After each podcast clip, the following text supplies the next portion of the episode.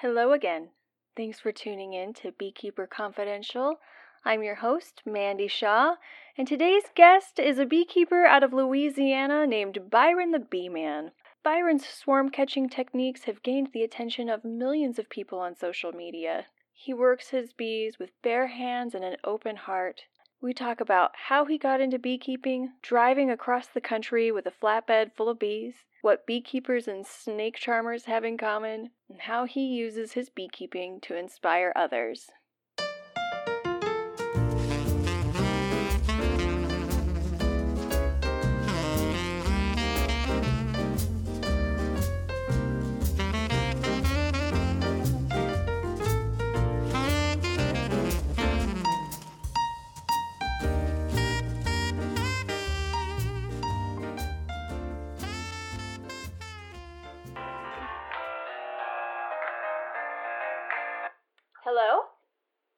Byron. First of all, I totally appreciate you taking the time to talk with me this morning. Byron stumbled into beekeeping at the age of 18. He had just gotten out of high school and he was looking for a job. He applied at lots of different places, but it was the honey farm that brought him in for an interview. Have you ever been interested in bees before, or were you just, you know? No. so other than other than you know getting getting stung by the bees and all that, that's about it. But I never had an interest in bees. I just needed a job at the time, you know. Yeah. So I put in the app, and the guy called me, and I said, "Oh wow, now I got to work with bees." when you had your job interview, did they look at you like, "Do you do you really want to do this?" no, I guess they just needed help at the time, you know, because they was uh, extracting honey. Okay. What was the first thing that you did at this job? Uh, I went straight to extracting. So my first day, I was covered in honey from head to toe. and I got stung at least probably about five times that day. Oh my god. I, I I didn't let that get to me. I just stayed with it, you know. So how has that evolved? I just stuck with it, and I I try to learn everything everything in my job, you know, just for to elevate and you know get to a high position at the job. So I just learned everything that I needed to learn, and I was so dedicated. I wanted to learn, and the, and the bees like they just kind of grew on on me, you know. I, I just I got the love for the bees. I first came across Byron on social media, and I was really impressed with his gentle demeanor in working with the bees. He's often barehanded, scooping bees from a swarm into a box, which is something that a lot of people aren't comfortable doing. He recently posted about some bees that he discovered in a shipping container that hadn't been touched by humans in a very long time. Well, we had we had like uh, some old boxes that was in the shipping container, and we had to clean those out. So after getting all the old boxes out, the last thing that was in the front of that container was that beehive. And the guys told me about it, and I was like, wow, don't nobody touch it. you know, I want to feel. So we pulled it all the way to the to the back of the trailer to where the doors were, and I mean it was covered with bees, loaded. I don't know how long they've been up in there or what. Wow. And so you just walked up and you're like, hey. yes, because everybody else like they they didn't want to mess with them, you know. But me, I'm going straight to them. Wow. Straight to them. And that's the first thing I did when I went to them. I want to see what kind of bees they were, how calm they were. And for me to do that, I had to be hands on with them. Is that always your approach when you're working with a new colony or yeah. if you're catching a swarm? Yes, wow. yes. I always, I always try to, you know, put my hands to them so they can feel my energy. I can feel their energy, and that's pretty much how I you know, make contact with the bees I'm messing with. And I talk to them too. I let them know that I'm not here to harm you. I'm here for you. You know, and it's it's amazing feeling. It's hard to describe too. Yeah, it, it's a feeling. How long did it take you to develop that intuitive way of understanding a colony? Like it took me probably like about four years. Wow. But every year after that, I just gradually taught myself and had more confidence in myself and the bees, and that's how I got to that point. So I feel like I can walk up to any set of bees, any colony of bees, and just grab them. I was curious if Byron had ever worked with killer bees or Africanized bees before. Though he didn't recall ever working with any, he has worked with some pretty mean bees. I would imagine that somebody like Byron can soothe even the grouchiest of colonies. I don't. I haven't ran across any Okay. for the label as Africanized bees, but I have ran across colonies that were real, real mean. And I don't know if there was a, uh, you know, a breed of them or what, but they were totally different bees from what I, you know, used to dealing with. Now, in your Right. in your work, what do you guys do when you have a colony that's just nasty? Do you let them be? Do you requeen them? No, we just keep them. So when you get to that that hive in the yard, you just know you need, you know, extra smoke. Yeah. Everybody, everybody know those set of bees right there. Those some mean bees right there. wow. So you got to hurry up and work with those. So, how many colonies are you usually working with? Every day I probably work with probably 400. 400, and in the springtime when we're splitting, we'll do probably a thousand. wow. And you're working in really hot temperatures. Yes, How do you keep cool? Or do you? it's hard to keep cool. You just have to keep a lot of uh, fluids in your body. Yeah. Drink a lot of water. We need like a Gatorade sponsorship for beekeepers, right? Right. That's why. That's why I got so comfortable, like taking off layers of my equipment oh, just yeah. so I can be cooler. That's why I wear when I'm working with the bees. I wear a jacket. You know, the jacket veil. Yeah. And sometimes I just put on the top veil. Top veil, no gloves, just a smoker. You know, Yeah. I try not to use. I use no equipment. You know, Have you ever been stung really bad where you just have to say, I'm out for the rest of the day, or you just like power through it and keep going? oh yeah, yeah. I done, I done been in a situation where I done got stung over forty times. You know, From one This was, colony, or was uh, it was that from multiple colonies? well this this was just in the bee yard. I had my veil on, and it was a string veil, top veil, and I would put my equipment in the back of the truck. And when I closed the back of the truck up, my uh, string got caught up in the tailgate. And I, when I went to get in the truck, it snatched off my head. I got stung all in the head, the face. Just, I was sick that day. But this, this was this was years ago. But I still remember that. did you keep your cool when that happened, or did you freak out? I just tried to get my veil back on. Just get the veil back on so you won't get more stings. But now, I now I be like fiending for bee stings. So, are you on a regular sting schedule, or do you try to get stung every time you're working with them? No, I can just I can just feel it in my body that like I need a bee sting. Wow, what what does that feel like? Is it like uh Well- like you need a cup of coffee or yeah, something like that. And then it like it boosts me up. Those bee stings are powerful. when Byron gets a bee sting, he's like,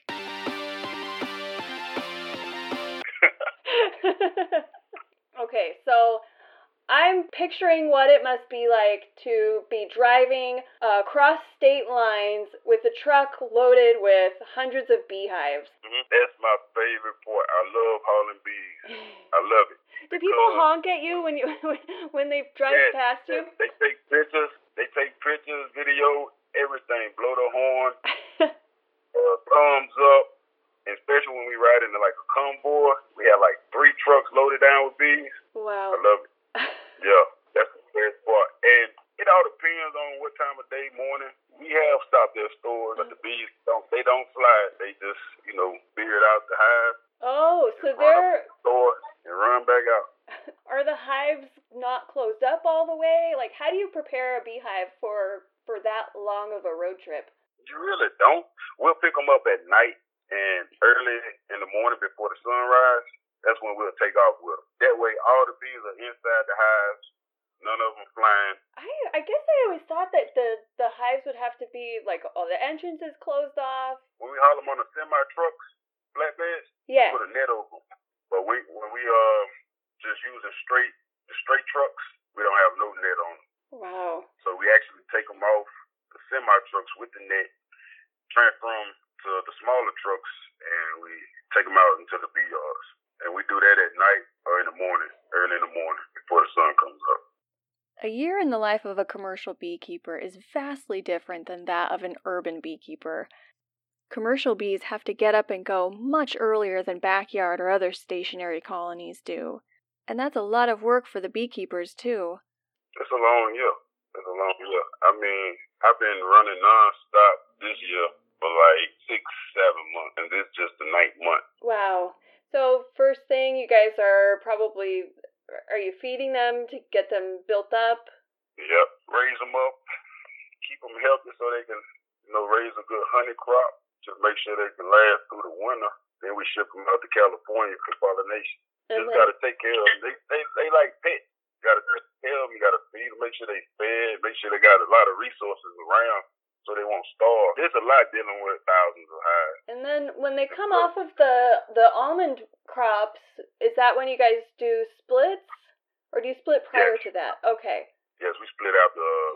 They come out the orchards. Do you guys also sell nukes, or are you just splitting to grow your your inventory or your? Yeah, yeah, we just split to grow. The more bees, more honey, more honey, more honey. What is it like for swarm season? If somebody in the community has a swarm, is there a reporting system there, or do they just know to call you? Yeah, I'm pretty well known now. So if any bees are spotted, they already know. First name Byron the Bee Man. Get on Facebook, hit me up in the inbox, and tell me the situation. If I can get out there, I I, I come out there as quick as I can and get them. If not, I call somebody else, you know, and Yeah. they'll come get them. Has there ever been a swarm catch that just was really unusual for you? Because you've caught a lot of swarms, so you've probably seen everything. The biggest one was the one I recorded and posted on Facebook that went viral. That was huge. And it was in the corner of a building. Is that the one where you were scooping them with your hands and you were like, don't try this at home? Yes, yeah, that was the one. Byron's Do Not Try It at Home video has had over 11 million views in just a year. It's had over 20,000 shares and 13,000 comments. Don't try this at home. so you also recently posted a video. Uh, you had some bees in the front seat of your car. Yeah. But we were just driving down the road and spotted some bees on the tree. And I didn't have I didn't have a box to, to put them in. So I just say, well, I'm going to just put them on the seat, you know, and make a cool video too, you know. So that's what I did. And once I got back to where I can, you know, transform, I put them in a box. so they had a queen. It was a, uh, it was a, a complete colony. Oh yeah, Yeah. oh yeah. It was just a small, a small little swarm. So that's pretty cool though. I mean, I feel know- pretty cool when I'm driving around with bees in my car, but I've never been so badass that I will just plop them down in the seat next to me and buckle them up and drive off with them. Look, I love bees. It's so serious, like. Oh, And those bees flying around me, they wasn't doing nothing. And actually, like I had the air on, so once they cool, they're gonna try to huddle up. yeah. So that's why they were so calm right there. But just the idea of me riding with bees on the passenger seat, that's pretty cool. Byron uses his presence on social media to put out messages of encouragement and empowerment, and I think that's really cool that he's using his beekeeping as a means to inspire people. I know a lot of beekeepers around the world, you know. I'm just one. Hmm. I'm just one, and to me, I'm like I'm sharing, I'm sharing my love for how I things. You know, everybody do things different, and that don't mean it's wrong. It's just how you do it. Yeah. What makes it unique. Yeah, I love that. Who are some of your beekeeping mentors? Well, right now, I have to start with Julio Diaz. He's the one that hired me, my Mm. first boss. I learned a whole lot from him, whole lot. And another guy, Jack Meyer Sr., learned a whole lot from him. So you were lucky to have mentors working and teaching Yeah. you right in person. Right. I have one guy now named Rat AD, and I, I mean, I learned a whole lot from these guys. They actually molded me into the person that I am now. They helped mold me into the person that I am now in all different kind of ways. So now that you're one of the head honchos, do you have students? Do you have a, a following of beekeepers that you're teaching? Yeah, I have a following, but I haven't, I haven't got into like actually teaching. You know, hmm teaching people uh to raise like raise bees because you like you have to you have to get like comfortable in doing something first, you know. Mhm. So if I can show people that don't have to be afraid of bees, you know, a lot of people had got stories from childhood until you know don't mess with bees, they sting, all that right there. But if I can show a different side of bees and make people feel comfortable, and then they will want to, you know, do the same thing that I'm doing. But with me, it's like patience. Patience is the key. You know, you can't rush into anything. And I, you know, I, I'm not trying to sell nobody nothing. I just want them to, you know, be a witness to to my journey. When you love bees as much as Byron does, you enjoy them at home and at work. I have three of them in the backyard. Sometimes in the morning, I come back here, give me a cup of coffee, and I just sit down back here with them and watch watch them on their flight. This morning, before I started putting the finishing touches on this episode, I went onto Facebook and I saw a video that Byron had posted. He'd used honey to sweeten his coffee, and the bees were all over his hand, but he still drank the coffee because that's how he rolls. I can't wait to spring. Can we start counting down to swarm season yet? Right, I love swarms. The only thing that that I don't like is like when the bees like get into someone's house, you know, and they are afraid of bees. That's why I try to put myself out there. I want to be the local beekeeper, you know, the local bee man. So Yeah. any bee problem that someone have, you know, they know right off the top to try to get in contact. I think it's important for people to know that when you have bees in your house or even a swarm in your backyard, hmm you don't have to call an exterminator and it's not it's not a big problem because there's a beekeeper who will gladly come and help. Who would love to. know. Yeah. And I tell people when I do uh, live uh, bee removals, I tell them I want the bees more than I want, you know, the money. Yeah. You know, because gosh. one thing, one thing I'm getting, I'm getting a whole uh, colony of bees. I'm getting the honey that they had in there, Mhm. and that means a whole lot more, right? I like to put myself in the middle of the swarm and try to find a queen. I found one queen flying, you know, in Oh. the swarm. I found, and you have like other bees like scouting, scouting, and finding a spot for her. You know, Yeah. it's cool. Swarm season is the best time for community outreach and to talk to people about bees. And you just never know what kind of connections you're going to make.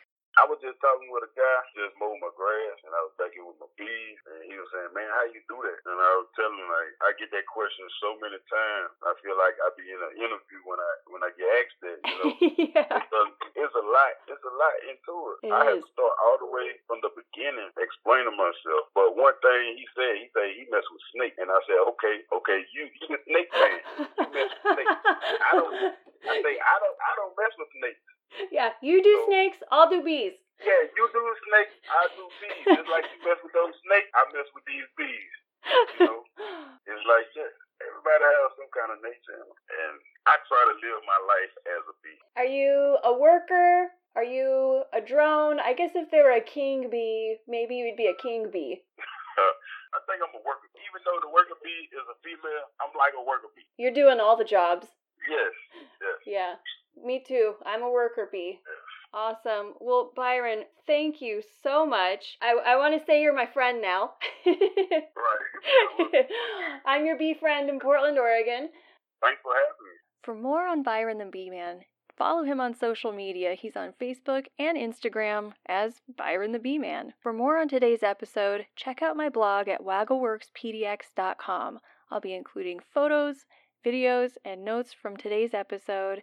Beekeeper Confidential is made possible by all the awesome bees in my hive. You know who you are. Thank you for your ongoing support and encouragement. I'm having so much fun making this show.